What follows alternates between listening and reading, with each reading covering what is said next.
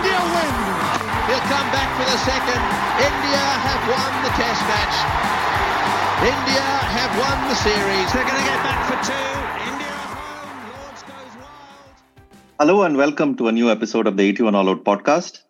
This is Siddhartha Vaidyanathan at Sidvi on Twitter. And I'm joined today by three regulars after a while. So welcome all. Mahesh, who's at Cornered, Ashoka, who's at AB Van on Twitter, and Kartikeya Date, who is at Cricketing View. I'll link all their handles and um, you can follow them and read Kartikeya's Substack. So yeah, today we're I'm I thought we should talk about another topic that keeps coming up uh, almost every game these days. After every game, there is a discussion about this in one form or the other. Uh, what kicked off my uh, sort of interest to do this pod was this recent match in Sydney between um, the ongoing match between Australia and South Africa, where uh, there was this uh, dismissal or you know potential dismissal of uh, Marnus Labuschagne, where uh, Jansen bowled a ball, Labuschagne edged, it went to slip Simon Harmer. Uh, apparently, people, Paul Reiffel, the umpire, thought he'd taken the catch. There was an appeal, there was a long wait. And then basically, it came back from the third umpire saying that uh, even though, I mean, the soft signal might have been out, but the third umpire reversed the soft signal and gave it not out. And then there was a, a hue and cry about it, as it invariably is these days after any such decision. So I thought we should, you know, take off on that and talk also generally about uh, umpiring, uh, perceptions of it, what we talk about when we talk about umpiring, uh, the misconceptions about umpiring, the uh, mis sort of uh, demands that we, the ex- extraordinary demands we place on umpires, and what we really expect of them, and what we should perhaps realistically ex- expect of them. And of course, we can talk about soft signal and umpire's call and a few other things around this whole topic. Uh, Kartikeya, of course, is uh, uh, quite an authority on this matter. I think uh, I actually got introduced to Kartikeya first when he used to blog many, many years ago about um, uh, umpiring and DRS and Hawkeye and all these uh, uh, and many of these topics. So that's when I first read his blog, and then I sort of uh, got used to that. And he's he's done some, you know, he's he's he's written more on umpiring and DRS than probably anyone around. I mean, in mainstream or non-mainstream. So yeah, great to have him here, and uh, also we can uh, chime in with our disagreements slash other thoughts. Uh, before I start, uh, again, usual reminder: uh, 81 All Out Publishing has come out with two cricket books. Uh, we have republished it. Um, War Minus the Shooting by Mike Marqusee and Cricket Beyond the Bazaar by Mike Coward. Uh, I'm really thrilled with how many of you have already picked up the book and read it and spread the word. But if you haven't, um, it's a treat. I mean, especially you know, as a gift or as uh, if you are looking for something for a cricket-loving friend, these are uh, amazing books to gift. But also just to read and to understand, you know, good cricket writing and uh, you know how uh, things were in the subcontinent back in the 80s and 90s. I mean, these are fantastic books. So I'll link them. Anyway, so uh, we can uh, start however we want. Um, maybe we can start uh, particularly with uh, you know your general thoughts about umpiring. Uh, KD, you you you can start off. You've written a lot about it, so you know maybe set the stage with why umpiring becomes a topic after every game. because I think umpires are the easiest target. They're the only people who cannot defend themselves. They're the only people who cannot answer back. They have to make decisions. You know, uh, most people don't think they do much, that they are not skillful or that they are not, they have no expertise. People think they're just standing there. Uh, and uh, it's easy for the viewer to put himself or herself in the umpire's shoes. So in the moment, I mean, the umpire is, you know, absolutely, you know, squarely the easiest, simplest target. You know, especially when a marginal decision goes against some your team or your player, then yeah, this is the the easiest thing to attack. No? I mean, because you know that the umpire cannot an- speak answer back. and uh, you know, and the other thing is that you know players, unlike umpires, and this is why I think it's very very dangerous to attack umpires in this because you see players can still play the next game and score runs and you know quote unquote redeem themselves but you know for umpires there isn't it's just a slow build up perpetual build up of this idea that umpires are fools and that they are idiots and they are incompetent and this that. And you know at some point it will blow up i think. Some umpire will get i mean and it's happened in the game before and it will happen again i'm sure if this goes on. So you know yeah i mean we shouldn't underestimate the effect of uh, you know both television and social media here because uh, you know i mean historically i mean of course umpires were maligned in the past and there have been you know umpires were even like you know uh, like dragged uh, big time and and there were players who complained about certain umpires being biased and all that was there. But now you know as uh, Gideon Haigh mentioned in a recent piece and as many people have said i mean every decision now is a soft signal pretty much right because players have like three reviews. And so every decision an umpire gives uh, you know uh, it becomes uh, contentious. It becomes debatable. I mean the whole uh, age old saying of umpire's decision is final is uh, out of the window. It's no more final. It has and it hasn't been for a while. So everything becomes contentious. And then of course out of uh, 10 decisions there will be one that will really stand out. And then tv will play it some 20 times. And that will become like the the talking point of the day and that happens every day almost and people act as if that one decision basically is what changed the day no, I know. I mean, I mean, the umpire's decision is still final. I mean, there's a different mechanism for that to get there now, but from before. But you know, so it's not like okay. I mean, you could argue that DRS has undermined the authority of the umpire, and uh, in in some sense it has. But the point is, by now everyone knows how DRS works, or everyone should know. It's been there for what 14 years now. You know, but the point is that this is not a this outrage is not a function of a it's not an information problem it's not even a problem of people not knowing any better it's it's a problem of people acting out in real time and the people being able to publish their rage in real time you know and people being able to uh, you know see other people publish their rage in real time you know and that builds up and you know cricket is still i mean drs has been very very successful uh, in taking the sting out of umpiring. But even you look at other sports, I mean, referees have retired in football because they just couldn't take the abuse anymore. Uh, you know, why why would I mean it's a it's a it's a terrible terrible situation. And the point is that there is no merit to it. You know, the people are not right about umpire, uh, complaining about umpires. You know, but the point is people don't care that they are right, right about uh, that they are wrong about umpires. It is not about uh, good decisions or bad decisions. It, it's about this idea that oh yeah, well he's a fool anyway. It's a it's a it creates a permission.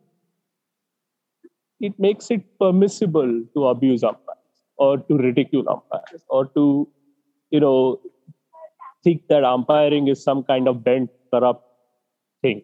You know, it, it per- permits these conspiracy theories, and nobody defends umpires you see you see this this thing that happened today the other day about Adam Zampa trying to uh, Mankad uh, the non-striker in some BPL game, and uh, it was a correct decision. He went too far in his uh, in his in his follow through uh, in in his delivery action before pulling out uh, and trying to run the guy out. Uh, and all it took was for some like Wisden or whatever, I forget which it was. I think it was Wisden to say that, well, we thought it was vague. So we asked, you know, and what does that mean? And you haven't shown that it is vague. There's no standard for you to, you have to meet no standard to show that the umpire is wrong. You can just say it that, ah, we think this is wrong. Why? On what basis? You know, uh, there's no burden of proof anywhere. I mean, this is not just random people on Twitter. This is you know, the head of content for Wisden. I think his name is Yas Rana or whatever. But uh, these people are they're, just I mean, there's no there's no standard. You know, we are just asking questions. you know and so then the mcc has to issue clarifications then of course nobody is interested in that clarification the, that clarification becomes another device for outrage you know i mean you, you see this and you see that you know you can see why bcci stopped explaining itself to the public a long time ago you know. And i think the um, icc the icc and umpires cannot afford to do that because you know they they have to present the game to the public. But this i mean there are these perverse incentives i think where you know outrage is very very profitable you know and so people are going to do it and it's going to it's going to it's becoming worse you know and it's it's going to have some consequences yeah i mean especially if it's like a you know some you know charged uh, game like say like some world cup final or something and the umpire comes up with a decision that is then shown on big screen TV, and then people feel that it's outrage. And I won't be surprised if they start, you know, there's like some, you know, uh, crowd violence around this umpiring and all that, and that's like the last thing that you want. Anyway, uh, Mahesh, Ashoka, uh, any you know overall thoughts about umpiring, how umpiring is changing, how our general, how the general perception of umpiring is changing, and why this thing becomes a topic every every day? And that's pretty much one big topic that everyone's talking about. How has how has the perception of umpiring changed? I don't know because i've been watching cricket before all this social media thing right? Now i've been i'm still watching cricket. Nothing much has changed. I mean see expecting people to read the laws of cricket and how umpiring works and what is a justified decision this that and the other it's not going to happen. Anyways and cricket we watch mostly for emotional reasons not not for the intellectual joy that you get adding up numbers so that's not why most people watch cricket. So it has always been that whenever a decision goes against your player like that lbw of sachin in australia right? When he tries to duck a ball. That is that has made people mad even before all this social media nonsense. Now what has happened? A lot of fools have gotten blue ticks, right? And blue tick is supposed to give you some kind of importance. Say that you're a place of business or you're a person of authority or whatnot. And then when you put like 20 words down saying it's utterly shameful, these kind of things are allowed to happen. And people automatically assume, oh shit, oh, this guy knows more than me because he has gotten the blue tick. Therefore, whatever he says is or she says is like very important. And then that becomes a topic of interest. Whereas the same, you know, whining and moaning has happened since long back, man. I mean, I always, remember when India and Pakistan used to play regularly. We usually, I mean, we didn't have any, you know, malice and whatnot. At that spur of moment, we used to say this match is fixed because, and this umpire is fixed. I mean, has taken money from somebody. That's why he has given this decision. It used to happen in every household, every time you go meet somebody.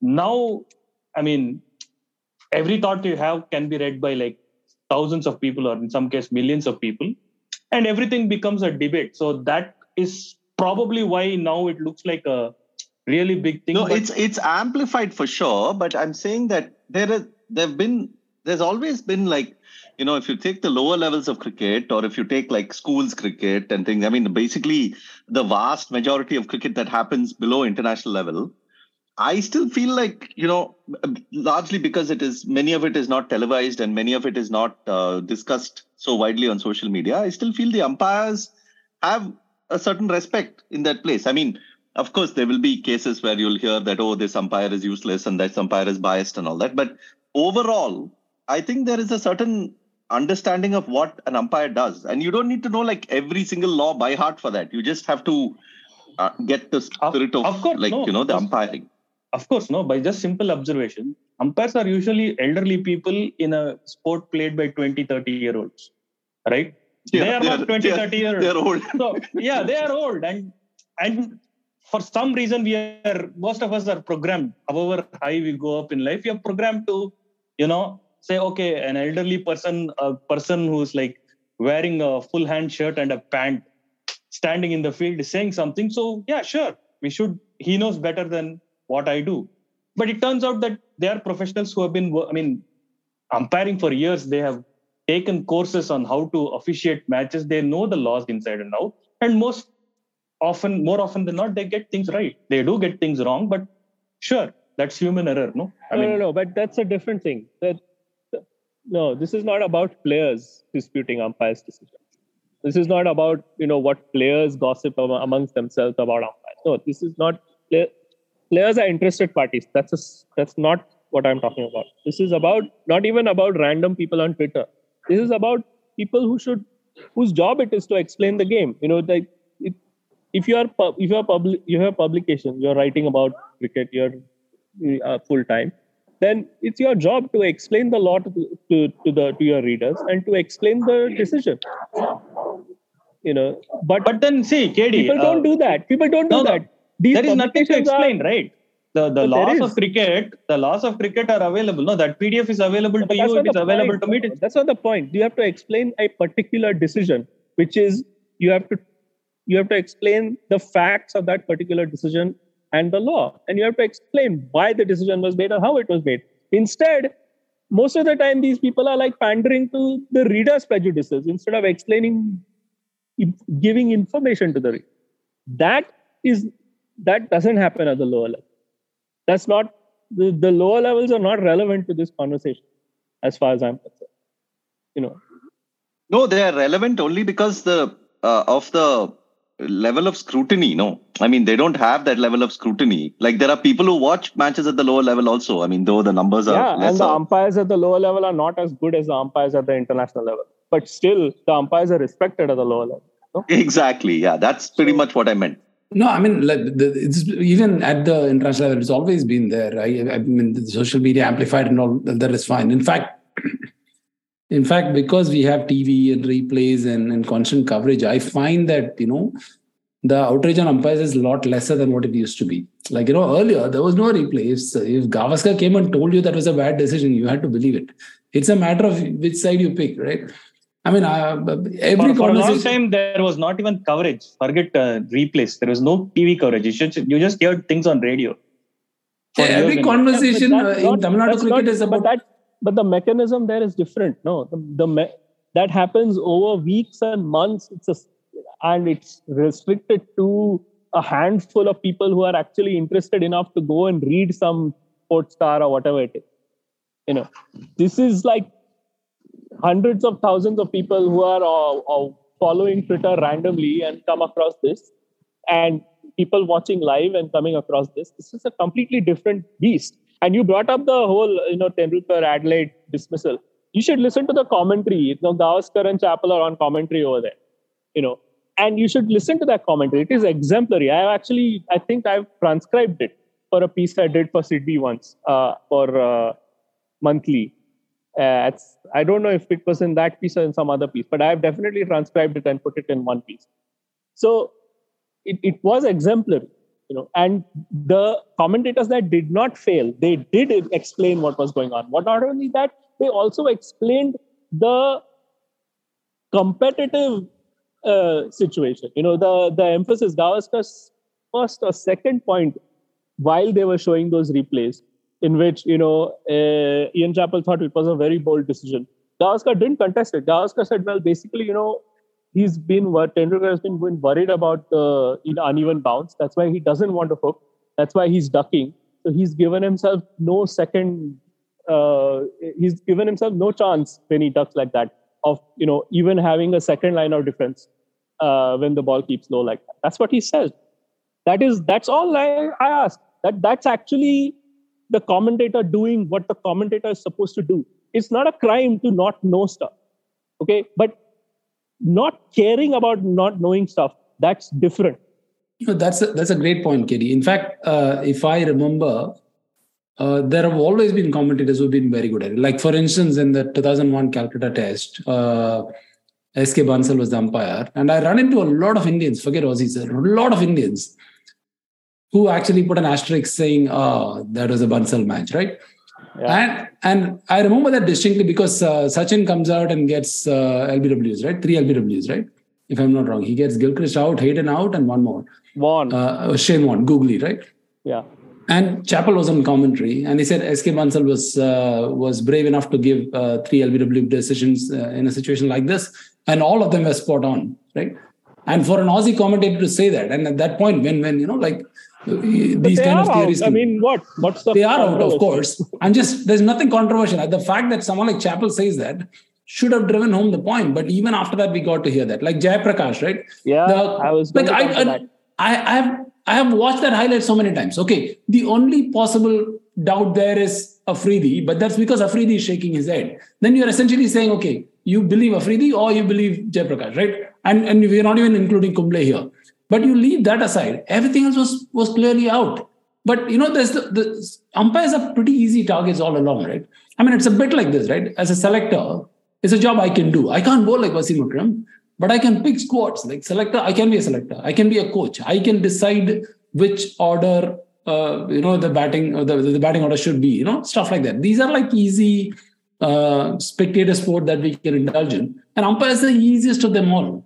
And at least with, with selectors, right? When things go well, somebody writes an article crediting them or great picks, great selection, coach, similar thing. But there is no, there is there are very rare positive stories about umpires that, that people write. In fact, you know, Brian Lara, for instance, uh, you know, writing um, uh, in his in his bat and giving it to David Sheppard in his last game is one of those rare gestures that you see.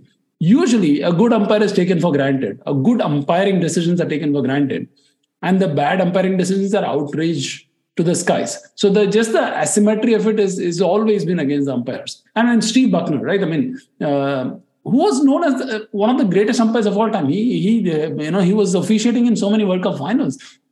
And some of the decisions of Steve Bucknor that I remember are crazy. Like the he like it is almost inhuman that he got so many of them right. Of course, uh, he got quite a few wrong, especially towards the end of his career. But but Sylvie remembers talking to uh, Steve Bucknor about how many Indian fans actually, even after uh, all these years, still hold it against him and they run into him and talk to him about it. I mean, this is Steve Bucknor. It's not even uh, a, one of those, you know, low profile umpires who's good enough, had one bad decision. Steve Bucknor had an exemplary career. It's a bit like it's a bit like Viv Richards, you know, finishing off his career with a with a poor run, or probably you know what Kohli is going through now. He had an exemplary career. He probably had a few bad decisions towards the end of his career, but this is what we remember of him, right? The umpires are extremely easy targets, and that's uh, in a way it's a continuation of the toxic way in which we consume sports, and also uh, I, I, shouldn't call it toxic, but let's say the irrational way in which toxic. Let's face it. I mean, that is the correct correct term. Yeah, that is. I mean, fans. Steve Bucknor. Yeah, I mean, Steve Bucknor is such a. I mean, it's such a sad story when you hear that Steve Bucknor now, who is like uh, probably like seventy plus, you know, he's just living like his retirement pretty much in New York, in the New York area, and he lives with his uh, daughter there, and he's basically just like trying to you know have a good time. He occasionally umpires in like some local games and all. But even now apparently like when he goes to some local games and some uh, you know indians or some other like you know expat uh, uh, expats see him they boo him. Now how yeah. ridiculous and how sad is that? I mean that you know is, but you know i'll tell you i'll give you one great example uh, you know the australian umpire harper uh, yeah daryl harper yeah, yeah, he gave a he gave a decision against uh, Amit Mishra once. Amit Mishra was bowling and he gave a decision. And Mish, Amit Mishra dissented. Okay. And it turned out that in that particular case, Mishra, Amit Mishra had a point, right? I mean, that Amit Mishra was right about what the decision should have been and Harper was wrong. But, you know, Amit Mishra, I think, got sanctioned by the referee and stuff like that. And Mishra couldn't understand that, you know, apparently. You know, Harper pointed out to him that that's not the point, right? The, the, the dissent is not about the merit of the case. The, the, the dissent is about the, the position of the umpire, and you cannot dispute the umpire's decision. You know, that's the point. No, even if the umpire is wrong in the moment, the umpire is going to be wrong from time to time. You do not dissent. and, and the players understand this much better. I mean, the players are far more forgiving of umpires than than the people who have no skin in the game. You know, eh, they are just. I mean, because the players are actually interested in, you know, the merits of the argument and the merits of the decision because they have skin in the game. You know, they want the umpire to get it right. But this is not what we are talking about here. Is not that. You know, the, what we are talking about here is uh, people not caring about what is right and what is not right. No, also players, I think, uh, especially in the last, I mean, since the DRS era, realize how hard it is because they themselves get so much wrong. No, so Yeah, they, get I think three that has of only, decisions wrong. yeah, three- they get they get three quarters of decisions wrong. Yeah. So No, no, the, the DRS is a curious point, right? One, DRS came about after the le panel was launched, and just the formation of elite panel has improved what was an already good standard for umpiring so much. Yeah. Uh, and then DRS actually proves a point, right? Even cricketers get so many, some of them are, of course, gambling sort of reviews, but legitimate reviews. Like, for instance, the, the whole idea of DRS sounded so good because of, let's say, the Steve Bucknor incident, right? Ishant Sharma bowling to Andrew Symonds and, and you know, Yeah. that changing so much in, in cricket history. Uh, sure, that's like an obvious miss. But the point is that cricketers believe that that happens quite often, but it doesn't. And DRS has actually been a great testament to the fact that umpiring standards have been exceptional. Yeah. No, but and, and and I mean in the in COVID we had uh, ICC panel home umpires. No, we didn't have the because they said the neutral umpires couldn't travel and all that. And uh, DRS records showed that the even though they were not umpires were not as good as the elite panel umpires, no, because they're from the lower international panel they had picked in some matches. You know, because not every team has you know three uh, umpires on the elite panel. Even then, firstly, there's no evidence of bias against visiting teams. Second, the decisions are still almost as good as the ones made by the the elite panel. If you look go by you know the success rate of DRS reviews a large number of times. So I mean umpires. I mean the and this is what happens. It, what's happened with umpiring is what happens with all such systems, no? Where they invest money, they you know eh, invest uh, time and effort in training umpires.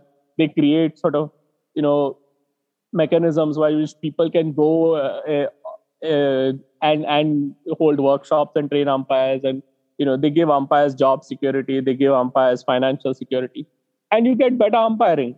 That's what's happened with, with umpiring in the last since they formed the elite panel but you know drs came about because of broadcasters that basically. You know, because broadcasters were going to show that stuff on tv anyway and it was just not tenable for the umpires to ignore uh, for, for, for the adjudication to ignore that. So so they said okay fine we'll bring it into the tent and it, it has been very successful i mean it, it it's a little easier in cricket compared to football because cricket is episodic. And so uh, you know a challenge system is viable. Uh, you know and the challenge system is also viable in, in in american football for instance. So that's also episodic no? That you know after every down there's there- there's there's another play and the, the clock stops and the clock starts again so on and so forth. Uh, but in like uh, a non-episodic sport like football like the video review is a much more fraught exercise. It's much harder to do a challenge based review. Because the whole point of having a review is to share the responsibility no it's it's to it's to tell the players okay you want to dispute my decision? Yeah dispute it. Yeah, I mean, American football takes it uh, uh, takes the soft signal uh, and uh, thing one level higher, right? I mean, they they have like a whole team of uh, referees sitting in uh, a studio. I mean, sitting in a TV room in Yeah, yeah. Uh, New York. New, and American they- football American football also allows one thing which cricket doesn't allow, which is that it allows the coaches to review video before deciding whether or not to challenge. Not Yeah. which cricket doesn't do.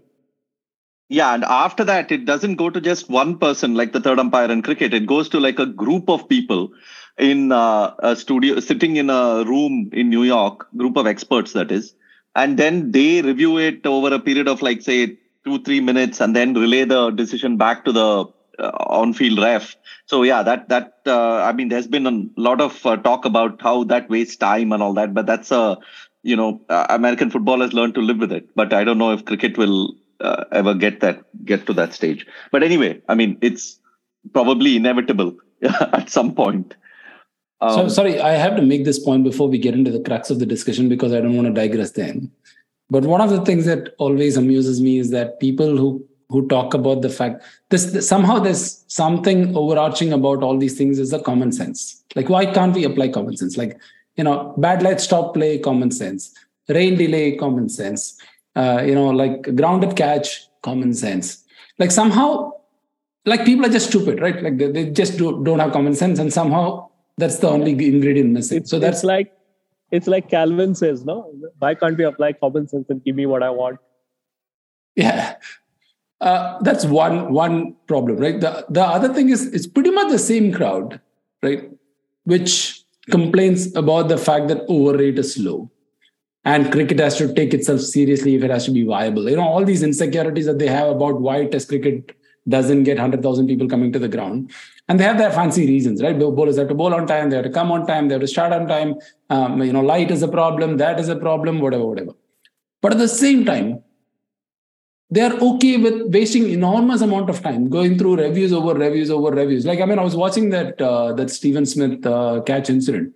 My God, like it was going on for two and a half minutes.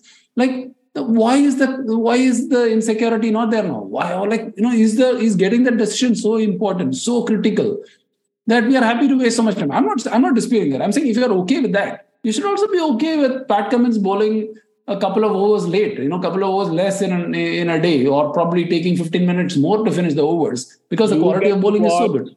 You get to watch Pat Cummins bowl a six over spell. That's worth the price of admission. Exactly. Uh, but you can't have it both ways. You can't say, okay, we got to be super efficient on all these things. And we should go to be super accurate even at the cost of uh, time on all these things. And pretty much the people who complain about both are the same people, right? see see the see coming back to the umpiring right like umpiring umpires being the target and all that is fair enough but what kartikeya said right like these umpires go through a lot of training and you know they are graded based on their performance and whatnot. So there is an adequate fail safe uh, to you know prevent any standard reduction. And there is also you know a lot of steps that are there for an empire to become an elite empire.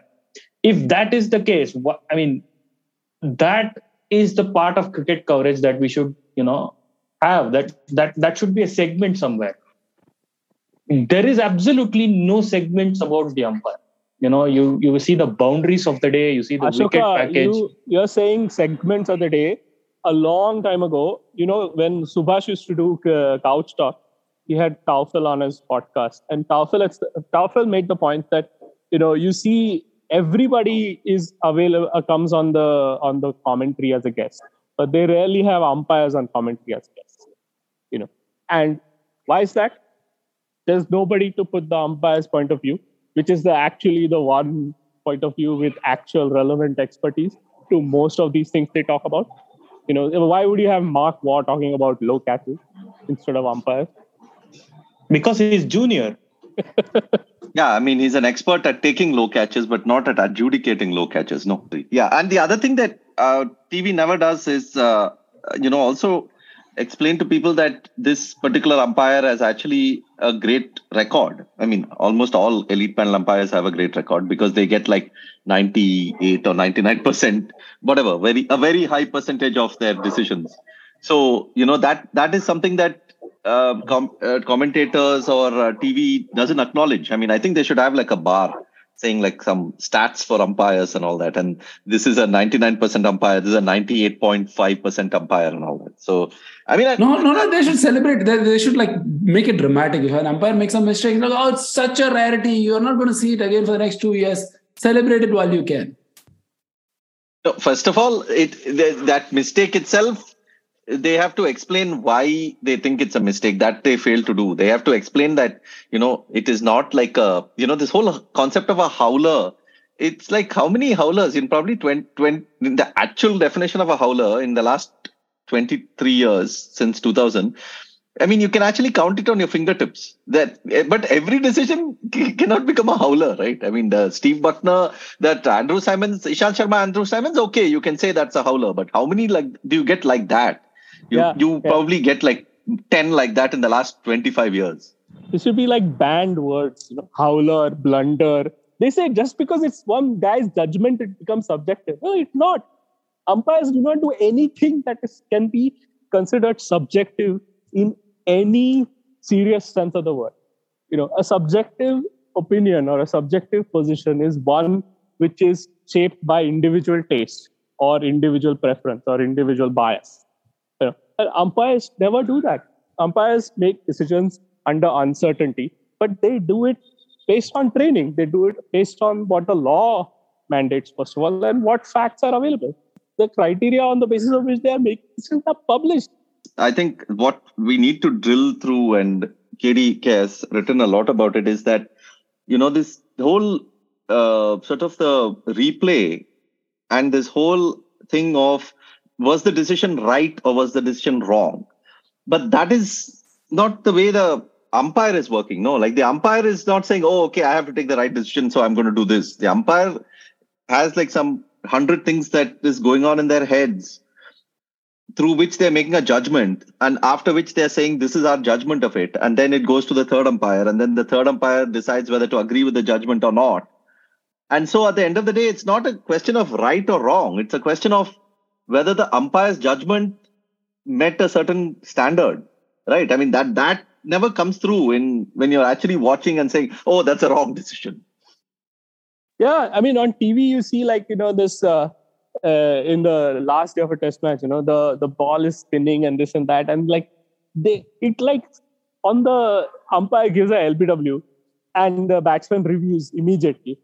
And like the batsman reviews immediately and people say ha see the stupid umpire and like uh, on the on the review you know on the replay it shows like it's one feather of a, of an edge on the on the bat you know and there's like so many noises going on around the bat you know firstly there are five fielders around the bat then there's the batsman spikes, you know, on, on a worn pitch. You know, then there's the bat touching the pad. Then there's the bat touching the ball. There's all this stuff going on, and in that, his umpire is supposed to, you know, absolutely. He gets one chance to listen to this one feather edge, and that also a lot of the time they actually identify it. And the one time they don't identify it, it it ekdam howler done no, and there are also things that we don't see on TV, right? We can't gauge on TV, right? Like there is a wind that is blowing in the ground that the umpire has to contend with. There is the, you know, there's the whole angle from which the uh, bowler is delivering the ball and has been over the uh, over the course of the day. And there are all these things that the umpire is noticing, and that one TV replay will not tell you all that. No, will not tell you what the umpire has built that judgment on yeah, and like umpires, for instance, don't don't rule based on oh he's on 95, I better give him out. Or the the other favorite thing that people have is that, array, but this team has already lost its three reviews, so the umpire should actually give it LBW and let the other side review it if they want. No, that's not how it works. That's not what umpires do. That's not what umpires are there for. Whoa, that is that is a next level thinking, man. I've never come across this kind of this kind of you know idea money kind of thinking amazing no that happened when uh, that uh, famous uh, stuart broad edge happened right i mean basically uh, australia had run out of reviews and uh, then stuart broad edges the ball goes to the keeper goes to slip and the stuart broad stands his ground because stuart what broad like why should thumped it, thumped it to first slip no no it went i think there was a deflection of the keeper no, it, there wasn't. I've seen that deflection video, of like the bat. Yeah, yeah, the deflection, of the bat. Of the bat was like 20 degrees, man. Okay, okay, okay, okay. Fair enough. That was a okay. Maybe you can say all that, but but the fact is terrible umpiring. The fact is nobody nobody mentions that Australia were terrible in their review review uh, taking that day. That they ran out of reviews for that and they couldn't get a review. No, so that is also a point of the whole thing. Of course, umpire made the mistake. Fair enough. Agree, umpire made the mistake. And but uh, what, you had your reviews, no, to save up for exactly that kind of situation. Okay, I have some, some sympathy for the umpire here, right? If it was such an obvious edge that it, it really went from the face of the bat and, and went to the fielder, and the batsman is so confident there is not out then I'm going to like doubt myself. Like, did I really see it? How can he be so confident? Like there must be something I missed. Ali, the Aleem Dar was umpire, and he's a magnificent umpire. You know, uh, but you know, okay, you can make an error of that kind. You can miss it. Uh, you can you can think that okay, it may it, it only hit the wicketkeeper's glove or something like that. It's it's possible. Who knows? It's, he gets to see hear it once. You know, we get to see it on YouTube whenever we want and decide that he's wrong. Uh, but the point is, he can't say that well, Australia i've got no reviews left, so I'll give it out. And if it's not out, then Broad will review. it. That's not how it works, though. He, he can't like you, you, you can't That- like this, Arre, the state no, no, of no, the no, game no. is not a the state of the No. game is not a factor in whether something is out or not. You're not understanding, KD. That's not how it works, is not the point. That is how it should work for the fa- overall fairness of the game. That is the point. That's why people are like, make it fair. Common sense. Ah, so you No, no, want and- the umpire to like redress the balance, like the the, the acha, I'm feeling sorry for this team because they're behind. I won't give this LBW. ऐसा ऐसा थोड़ी होता है. Yeah, yeah, that's the other thing, right? It's like the conflating of uh, a player's response to a match situation and an umpire's response to a match situation. So when uh, you know four runs are needed of two balls, it's not like the umpire is suddenly uh, changing his method of uh, making a decision and then coming up with some you know uh, under pressure clutch uh, decision at that time or something. Clutch umpiring. He's using he, clutch umpiring. He's using exactly the same me- uh, sort of systematic ways in which he was doing it at the very first ball. So what what is this? It's not like uh, he uh, at that time. How can an umpire give the wrong decision? He can give it at any time. It's just that it just happened to be at that point. It's not like he suddenly said, you know, that he was sweating bullets uh, because four runs were needed of uh, one ball and when it mattered, and- he Okay, okay. Sidvi, I have a question for you. As a, as a publisher of uh, Cricket Beyond the Bazaar, do you think Vikram Raju would have given that out had it not been the last wicket of that test match? I think Clutch. yeah, Vikram Raju. Vikram Raju made it worse for himself by going and telling Ravi Shastri that uh, I wanted to be in the history books, and so I had to. I wanted to be part of a tight test and all. I don't know why he said that. Maybe he said that because he was pissed off that Ravi Shastri had the gall to walk into his uh, umpire's room and uh, question his decision. But uh, yeah, man, Vikram Raju, I'm pretty sure would have given that decision at any point of time. And the thing is, we wouldn't have even spoken about it because it, that dismissal would have been forgotten. We're No, no, talking about it because it's the He last couldn't handle the pressure. he couldn't handle the pressure. And poor guy, his career finished because of that uh, one decision. He used to talk very uh, sadly about that, the fact that they punished him for that decision. Uh, no, no, just one, one point on that. Shastri can have his opinion on that dismissal, but whatever little uh, grainy video that we can see, what is obvious is that it is not a howler. It may have been not out, but it's not a howler. look, the umpire gave it out, so it's out, and it's a correct decision. Unless you can show that it is not a correct decision, it is a correct decision.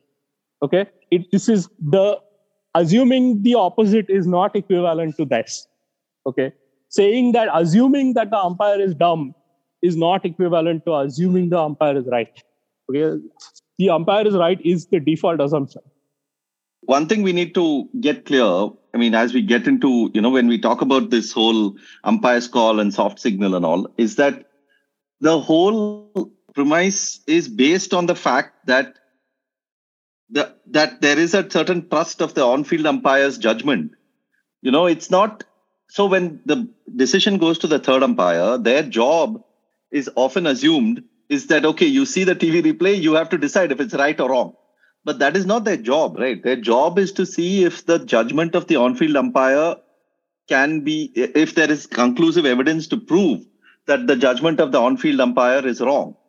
And so if if it's if they feel that, then they will reverse it. If they feel they will reverse it. If they don't, and if they can't, and often with TV replays you can't because at the end of the day, a TV replay is showing you a two-dimensional sort of view of that three-dimensional action and then they they stick to the umpire's decision. So that whole, you know, the thing of uh, that uh, famous that decision in that Surya Kumar Yadav's uh, debut game in Ahmedabad, where that uh, David Malan took the catch in the outfield.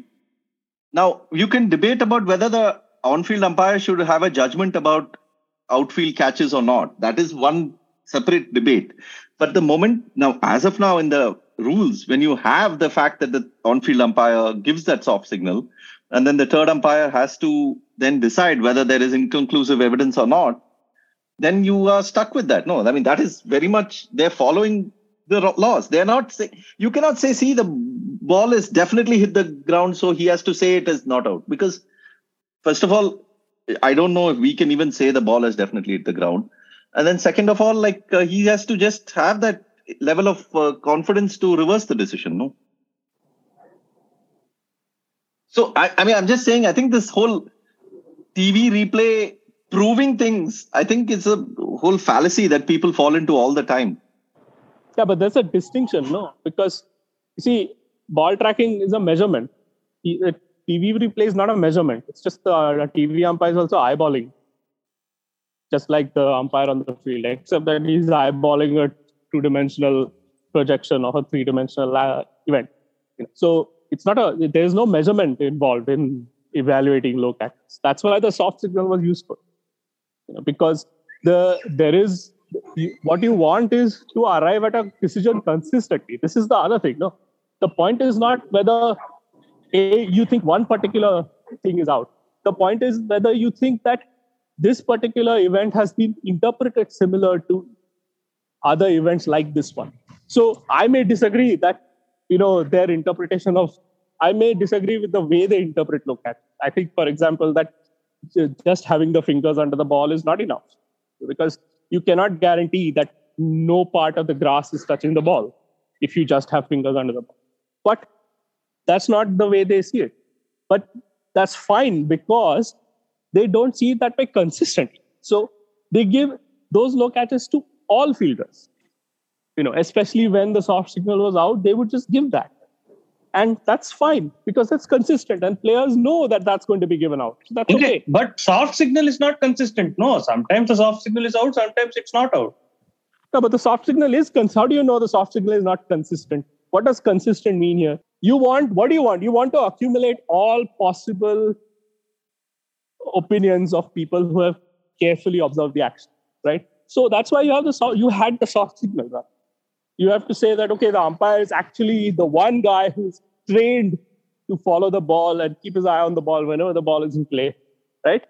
And the umpire is you know used to seeing catches at this level and so on. The umpire is trained to to to to look for cues about when a catch is claimed and when a catch is not claimed and so on and so and so you say okay if you're the umpire is not sure on the field the umpire says okay i think it is out if you find some evidence to reverse this, then reverse it. But otherwise, we should give it out, which is entirely fine. Why? That's a perfectly reasonable way to construct a decision.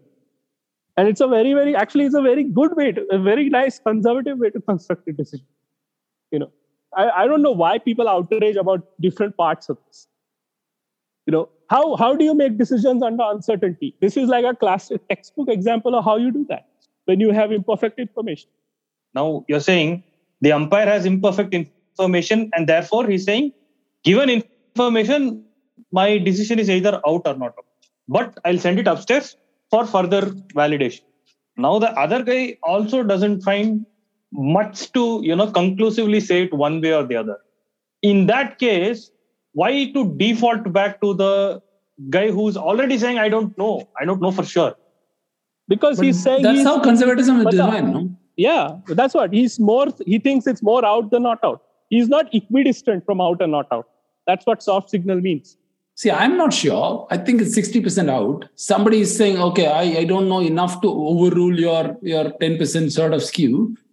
And that's how conservative decisions are made. What's wrong with that? That's a good way to make decisions. No, that's that is actually a very you know thoughtful way to construct decisions. You have one guy on the field who has one type of picture, you have another guy on the on the TV box who has so several different pictures, and they have built a mechanism by which, or they had built a mechanism by which they could construct these things. And now what happens is live in the moment you have these ex cricketers with their accounts which have like million followers tweeting not that not some thoughtful thing like you know oh you know here's why i object to this or here's why this may be wrong it's like, this is ridiculous. This is shameful. How can this go on? They say stuff like that. There is no defense against that. there's no there's no def- reason cannot defend itself against that sort of there's no constructive process which can survive that kind of that kind of assault You know that And makes that's- me. No, I that think makes the- Why even they- more mad. that's why they And got rid that of the makes- that's why they got rid of the soft signal no? because no that that makes me even more mad you know than than you know some guy some cricket watching fan you know at least the fan you know he he is watching it and he's invested emotionally and all that yeah but, that's why i've been ex, saying ex from the beginning doing this I've been no, no, saying no, from I- the I- beginning of this conversation that I have no problem with what fans are saying. I have no problem with what people are saying at home on TV. I have no problem with what ex players are saying afterwards when they gossip amongst themselves.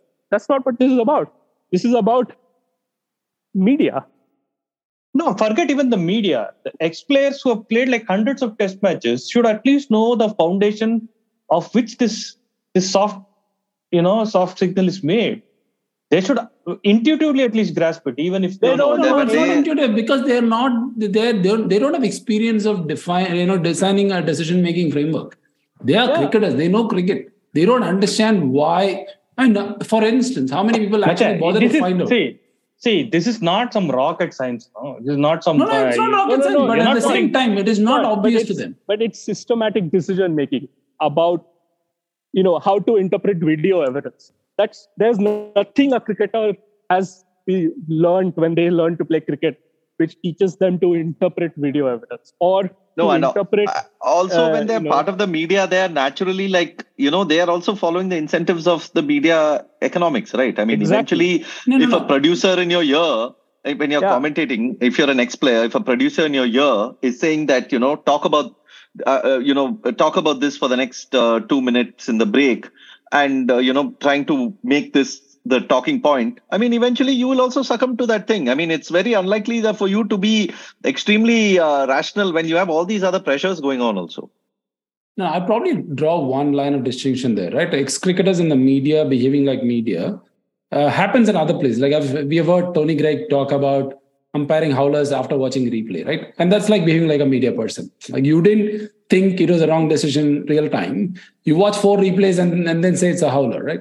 That that I'll put that down to this. But like someone like Sachin that did not have media engagements, when he repeatedly expressed his reservation against uh, giving the benefit of doubt on, on Umpire's calls, umpire's call, when when the 50% of the ball is not hitting the stumps, right? That is as an ex-cricketer, that's his understanding of how it should be. I, I think he has a legitimate sort of uh, it's a, it's a genuine thing. I wouldn't say legitimate, but it's a genuine thing. It's not because he's been asked to manufacture or he's because he's fallen into the trap of media or whatever. Yeah, but I he's think- wrong. He's wrong, fine, but the incentive is not the same as let's say Tony Greig doing it on on on uh, air, right? Yeah, Uh, Tendulkar. To be fair to Tendulkar, Tendulkar rarely outrages. You know, it's not his. Uh, it's not. It's not his thing. Yeah, but the the cause of that comes from the misunderstanding of how how that thing. He doesn't he doesn't think of it as probability. He is thinking of it as half a ball, right? So so his view is if half a ball hits the stumps, I'm bored. If ha- half a ball is projected to hit the stump, why am I not LBW, right? So s- that comes from misunderstanding of how DRS works. And in similar ways, a lot of ex-cricketers or even current cricketers, like Ben Stokes' opinion on this, comes from the lack of understanding of how this is designed, how this decision-making framework is designed.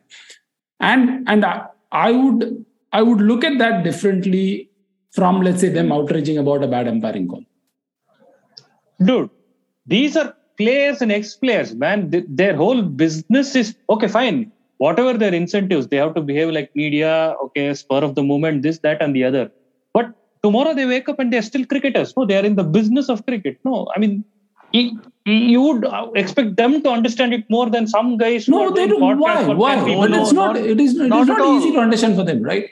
In fact, you and I would understand it more because what we started. DRS? I, I mean, especially especially with Tendulkar, there is the history, the specific Tendulkar specific history where he never liked it when he was playing, and it's the one of the big reasons why India didn't adopt it while he was playing. You know, India hated DRS while he was playing, and, and, and, and, you know it was only afterwards in 2013-14 that you know when the when those guys retired and the new players came, like when Kohli and Dhoni and all these people came along, that India sort of said, okay, fine, we are now we think DRS is okay. You know, until then they said the same old stuff no, about if, if- unless it's foolproof or so what what have you. you know. Yeah, I mean, ultimately, see, DRS is a bureaucratic system that has been set up. Okay, decision making. Now it's like in a company. You may be working in a company. You may have a lot of skills in your specific forte, but if a company sets up a performance uh, evaluation system, uh, then you may not necessarily understand it. No, you may just outright saying this year I was uh, rated poorly. This year I was uh, this year this But person was rated see, poorly. But but how how how much ever unfairly that incentive systems were designed, there is an explanation of that. Des- I mean, system given before your performance appraisal. They say that this is how we are going to do it, and this Yeah, is but the way Ashoka, we. the point is you have to understand probability to understand ball tracking. why? I mean, fine. But I don't, I'm not saying that you don't you, you don't teach cricketers math and whatnot. You're just going to say because of the width of the stumps and because of that third event has not yet happened, you're just doing conjecture at that point in time. It's a best case estimate, and the system is not refined to do that best case estimate, and therefore it goes back to umpire's call, who, whose job is to do this job, and he has given it out or not. This, you know, is something. No, let me let me read let me read what Ben Stokes said a few days ago about the soft signal about this Labuschagne catch. Right, he retweets that video of that catch, and then he says ICC should get rid of the soft signal and let the third umpire, who has all the technology to make the decision, when the on-field umpires send it upstairs. All the controversy is always around the soft signal given. This isn't a comment on the decision for your information. Okay, he says that. But that is, it clearly shows the misunderstanding of the system. No, first of all, he's saying the third umpire has all the technology available. That is itself debatable, especially in this case because. No, but that's not Uh, true. No, there's no technology which can measure whether a catch was completed or not. There's only video which you still have to eyeball, which is imperfect. which yeah, a and also in this So there particular is no case, all the technology and all the information. There is no perfect information. Wherever there's perfect information, there's no decision. When a batsman is bowled, he just walks. Nobody makes a decision. That's perfect But I- information. but i'm saying in this particular case even that uh, the best bit of information available which was i think the channel 7 frame by frame footage was not available to the third umpire Kettleborough because he was seeing like uh, uh, fewer frames uh, in the slow motion replay. I mean this was just like a technology availability issue. So even that is not true. Like even the best frame by frame uh, uh, slow mo is not available to the third umpire and Yeah, but secondly that's the even if it's of degree. No, that's a difference of degree. Exactly exactly i'm saying even if it is error. available even if it is available what Yeah. ben stokes is not uh, uh, either he's not understanding or he's not expressing No, is that my- my- ultimately what is the third umpire what is the third umpire doing the third umpire is not just saying okay i have this technology i i can make this decision correct or wrong but that is not his job no he has to see whether there is enough evidence to prove that Paul Reiffel the on-field umpire's decision can be overturned. I mean in this case he felt there was enough uh, evidence and he did overturn it and he gave it not out. That is fine. No, the, but that is his job no. Correct. But see my original point is if if there are cricketers who play for premium t20 leagues which has like 30 buckets of analysts who sit these players yeah, like down. Ben stokes. Like yeah, ben stokes. He like does. Ben Stokes. yeah. So so they the analysts sit them down. They say that this is how it is uh, with respect to shot making with respect to the angle of balls bowled this that the revs on the ball this that and everything. Without having to teach these guys probability and whatnot. It's a simple way of it's a simple educational video of telling them this is how it is. Now that has not happened is obvious because these people are going out and tweeting stuff and No, I'm not sure that that has not happened. I mean, it, it, it, it has happened. It has happened over and over again, as far as I'm uh, from what I've been. i told. mean it is it is basically a, a conceptual misunderstanding. See, because you, you, you, this is these are not trivial things. No, these are not. I mean, decision making un, under uncertainty is hard. You know, and decision making under uncertainty, under scrutiny, is even harder. You know, and and yet uh, they've come up with a pretty good system of doing it. It's not a perfect system. There's no such thing as a perfect system because we don't have perfect information. So, but they've been able to do it. And the people who talk about it do not understand it. The people who played under that system do not understand. You know, I mean, uh, why that? The other day I was listening to this podcast, and they were talking about DRS and ball, ball tracking and Hawkeye, and they're basically talking about uh, you know some learning system. DR, Hawkeye, uh, ball tracking is not a learning system. The one how one ball is predicted is not based on how other balls are predicted. You know, it's entirely based on a it's a positional solution. It says there are orthogonal cameras which capture the position of the ball in each frame, and that's how they build the the, the trajectory of the ball. In a, by, it's, it's a vision problem essentially, and then based on that trajectory, which gives them, you know, uh, you know, they, they can calculate things like acceleration, deceleration. Basically, computer that, vision. That's yeah, what you're talking about. All the okay. things that our friend Himanish Ganjoo talks about with Harshal Patel and all that. Uh, Akshar Patel. Yeah, Akshar Patel and also Harshal Patel in T20. He's been talking about that lift Harshal oh, Patel okay, gets okay, okay. uh, whatnot. Uh, basically, you can do physics with that, that information. No? You can do you can apply Newton's laws to that information, and that is how they project. The hard, really hard problem. One of the really hard problems in that is to isolate the point of impact because that is a a moving object hitting another moving object. That that's hard, but they still manage to do it. Yeah. So, and they do it pretty well. And I mean, they've there's there is now pretty good measurements about how they do it. But I was surprised. I mean, why blame the players? You know, these guys are also not people who are actual statisticians. Don't have the first clue there i think you can say something about you know okay the the broadcasters are you know they they they they commission vendors to provide them the technology and the vendors want to protect their ip the proprietary uh, technology and so they don't want to explain how any of this works and that is a that is a problem i mean i think if the vendors actually explained how their technology works uh, it, it might help you know at least it will give people something to point throw at these people no but didn't you do a podcast with uh, the Hawkeye, Hawkeye or the other one? Hotspot. Yeah, Hotspot, Warren yeah. Brennan. Yeah, yeah. Yeah. Wasn't that informative enough? Like at least at a, at a very sort of macro level. Yeah, but that's like 200 people have listened to that. I know, I know. I'm just saying it's not because they're not willing to reveal. It's just that there is not enough interest in the media to talk about it, right? Yeah, but that's because that's because it's uh, it's it's explanatory no it's trying to clarify things there's no there's no traffic in that so it goes back to, to tell me, right? like, you mean to tell me that there is no producer in hotstar or or sony that can you know make a segment out of this. Interesting segment out of this. I they mean can, i don't believe that i don't incentive? believe that. Well, no, no, what is that incentive never, of course they can. it will never it will never get past the lawyers because uh, Hawkeye and Virtual Eye will say we don't want our IP to be TV you're not explaining how i mean the, the, the, code man. You're not showing the code to them and you're just saying how it works i don't know. And how my, it works is my very, view of very my view on. of my view of trying to explain uh, uh, maths to the lay public it's really hard to do.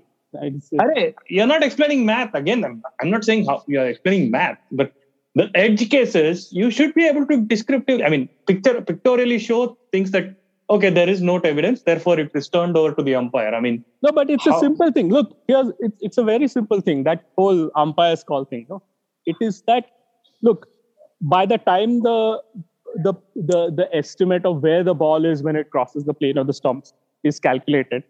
You know, the the center of the ball is located by some finite precision which means that there is a certain confidence interval within which you can say that the ball is between on this in this ellipse or this uh, this uh, minor axis and this major axis something like that okay? Uh, let's make it simple. It's between the circle of radius say 4 millimeters okay? The point is that if the ball is hitting the middle of the stumps then even if it is wrong by whatever maximum estimate of error there is, which is eight millimeters, it's still going to hit the stumps, right?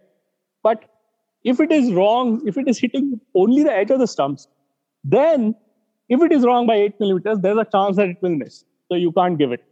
So basically, when they say that 50% of the ball is hitting less than 50% of the ball is missing the stumps, what they're really saying is that the probability of it missing the stumps is unacceptably high. That's what that's what it means. That's why you have umpire's call. Okay. Now this is not this is a I'm pretty sure that if someone said this on TV or people will switch off the channel. I am not so sure, dude. I, I think people would have switched on the moment you said ellipsis, uh, you know, confidence interval. That's it, gone. you don't have to say call. Okay, fine, I give up. But I'm I'm not convinced that you know. Uh, no, no, people... Ashoka, what are you talking about? This is extremely complex. We are talking about how DRS decision of frame, course, making see, framework works. See, I conservatism. Conservatism. If you're not sure enough to overrule the on-field uh, on-field umpire's decision, do not overrule. It doesn't get more simple than this. It is extremely simple, and that is difficult to understand. Forget the science and the technology and all that. No, I don't have to know the margins of errors and the confidence intervals. All I have to know is the re- the reason why it says umpire's call. The, because it appears to the lay public because of the way the graphic is shown First of all, the way the graphic is shown, it looks like the ball is going to hit the stumps, whereas that event has not occurred. That is a conjecture, first of all. That has to be bought out somehow because the ball has hit the pad, it has never hit the stump. You have to, that, that is a guesstimate. Two, because of it, because of it being a guesstimate, it has a certain error level. Over a certain error level, they don't know if it is going to hit the stumps or not. That's it. I mean, this I'm I'm saying, you know, if they can't say this on TV, or if they can't dump this on TV for people to show, maybe I don't know. I mean, I don't know enough about their incentives or their professions for me to make comments, but it's yeah. disappointing. No, sorry, Ashoka, I've got to really uh, counter this. As people who are actively interested in cricket, and I, I would like to believe that that I have an open mind to learn things and whatever. It took me five years of non-stop campaigning from KD to understand how DRS works. How how to have a vague understanding of how DRS worked when we first started this whole thing. And he was going on and on about it, and I was actively interested in what this guy is saying. You know, most people are not. Right? After a point, they're like, okay, this guy has his campaign and he's going on. It is not easy. And and also, like, I would also like to take this opportunity to kind of talk about the fact that uh, that we are wise enough to uh, to kind of look back and talk about this toxic prism through which umpiring is is viewed. Uh, I mean, growing up, we were pretty much part of it, right? I mean, like I'm 100% sure that I was as disappointed with whatever uh, you know yeah, odd decisions you know, as such. Bucknor gave that, uh, you know, Bucknor gave Tendulkar out LBW in the first innings at Brisbane in 2003. I hate. Yeah, yeah, yeah. After yeah, and even Venkat uh, Venkat uh, Venkatraghavan giving those decisions against West Indies in uh, the '96 World Cup, and if you go back and look at it, I mean, it wasn't as blatant as we we thought it was back then. Back then, we thought it's like Venkat giving atrocious decisions and all that. But if you look at it, okay, I mean, these are marginal calls. Yeah, so I'm just saying that the, to get out of that sort of toxic uh, consumption of sports it's not easy. It's taken years and years and years of listening to specific people who've kind of helped us get out of that, right? And and it's, it's it's very easy to act holy now and say this is the way to look at it, but it, it's it's a long journey, and and, and it, it, can only happen through trickle effect, right? It can't be like it can't no, be. No, and like it's mass- also the whole concept of uh, cricketing justice itself is not understood, right? Like the fact that the benefit of the doubt, who gets the benefit of the doubt, who, why are, why is the, historically, why has the benefit of the doubt been given to the batter? Why, why do you, you know, this whole concept of innocent until proven guilty, right? Which, uh, uh, you know, which the people have to realize. I mean, no, no, benefit of the doubt giving, giving to the batsman is not, not strictly speaking innocent until proven guilty it is that unless you have evidence to change the status quo, you let the status quo be. So you you don't change the state of yeah, the Yeah, I mean, it's a modification of that. Is what I meant. Yeah. Is yeah. That, that's what that's why you you give it out if you're sure that it is out, but otherwise you let it be. That's what benefit of doubt means. Yeah, exactly. So you, you give the also the fact that the batter has one chance, right? Like, I mean, so it's if you're in doubt, it's quite silly for you to say, okay, that's out because you you would normally say it's not out, as you said, the status quo. But I'm saying even those like those But there's a there's a spec- cricket specific aspect to this, no? Because in cricket, umpires are not allowed to enforce the law. No, I mean they can only answer appeals. So there is the whole question that there is an appeal, which means and the batsman is not going. That means there is a dispute. So the umpire is really there answering the appeal is to resolve a dispute. So how does the umpire resolve the dispute? The umpire resolves the dispute by saying, okay, if I think there is merit in the sufficient merit in the appeal, I give it out. Otherwise, I let it be. That's what that's what it means. No, the the problem I often have. See this. I I appreciate the conservatism. I appreciate the decision uh, making process. I like the fact that you know the whole benefit, the doubt, and the benefit of doubt, and overturning everything. I like where I tend to have a problem instinctively is in cases where, like the Labuschagne case, where you had the umpire give a soft signal, Paul Reiffel on field, it said it's out, goes to the third umpire, you you have all these different different frames of uh, replays. And then the umpire overturns the soft signal. I mean with the thing that they, he feels there is conclusive evidence to prove that the soft signal is not right. Now i have an issue with that many times because as a viewer i really feel that there is still doubt. But then to you know to say that the umpire has seen this uh, same video as me and then exercised a judgment and said that he is actually overturning the on-field umpire's decision i intuitively have a problem with it though at the end i appreciate that an umpire is more expert than me still i have a problem with that non-conservatism in that case No, it's not. No, no, okay, it's first of not, all, it's not it's not non-conservatism, no, but it's it's basically that the appeal is so close. You know, that's a sort of a paradox, you no, because a close appeal is one which is equally close to being out and not out, whereas a close decision, uh, whereas a whereas a whereas a close decision, a, a, a, close appeal. What what do we say? Well, oh, when when the when the when there's an appeal and the commentators say, oh, that's close, you know, that means they think it's out you know. That means that it's a very good shout you know. That means it's very it's it's not it's not a 50 50 it's a very it's it's much closer to out than being not out. But a close decision is one which is equally close to being out or not out it's marginal so you're saying this is a close decision and not a close appeal? Yeah it is. It is a close decision. If it's a close appeal it means it's almost certainly out. No those are those are two different things. And the point is that in a close decision you have less reason to be angry with the umpire because the umpire has not made a clear mistake.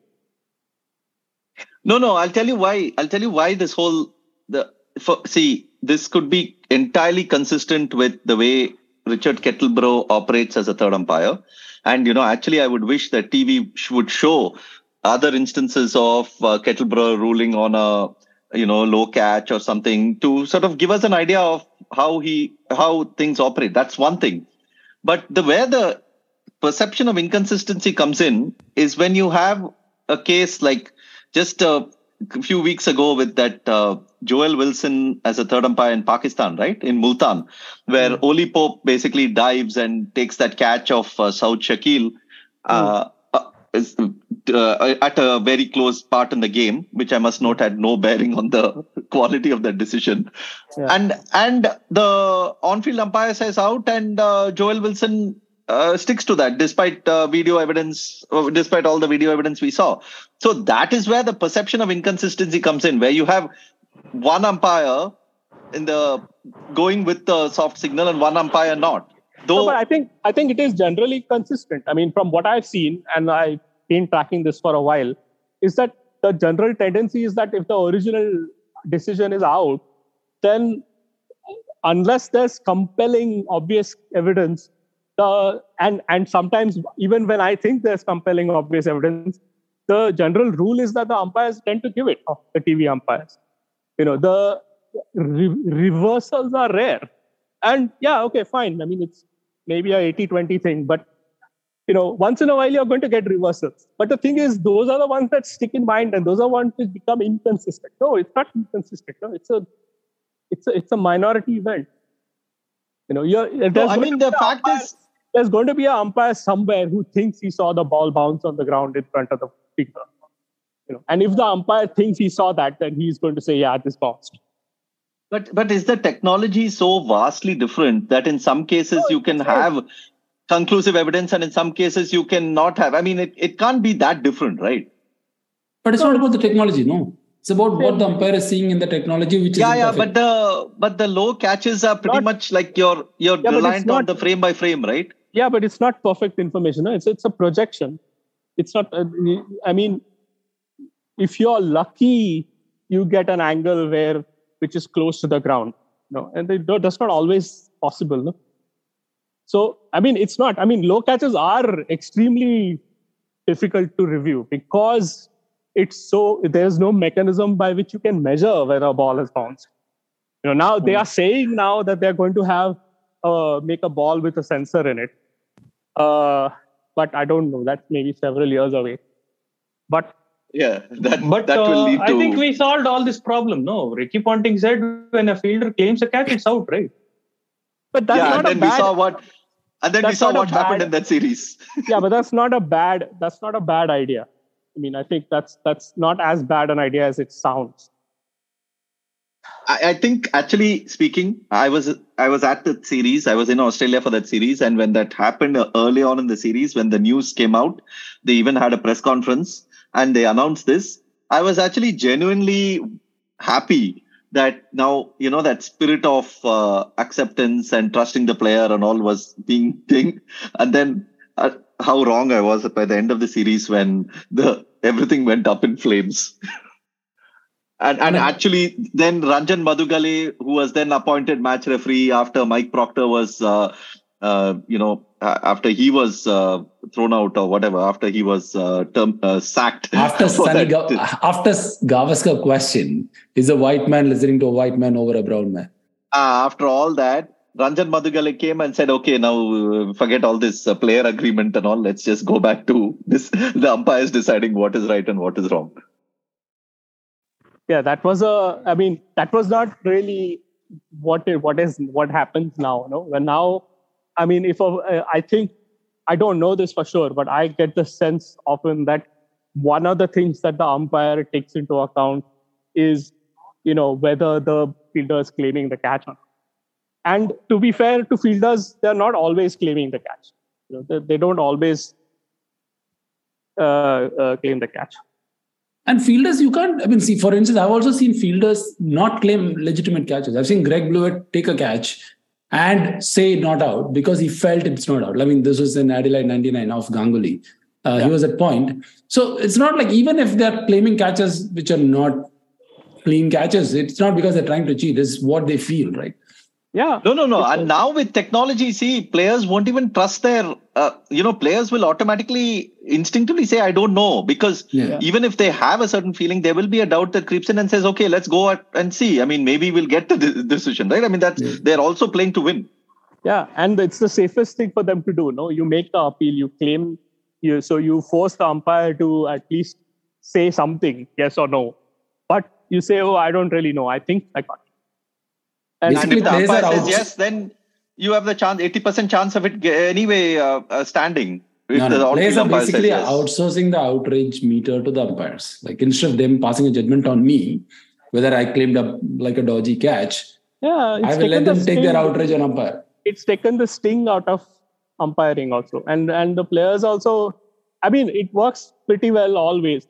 I mean, it's a and it's a the the point the point about low catches is that there isn't really a technological way to review low catches yet.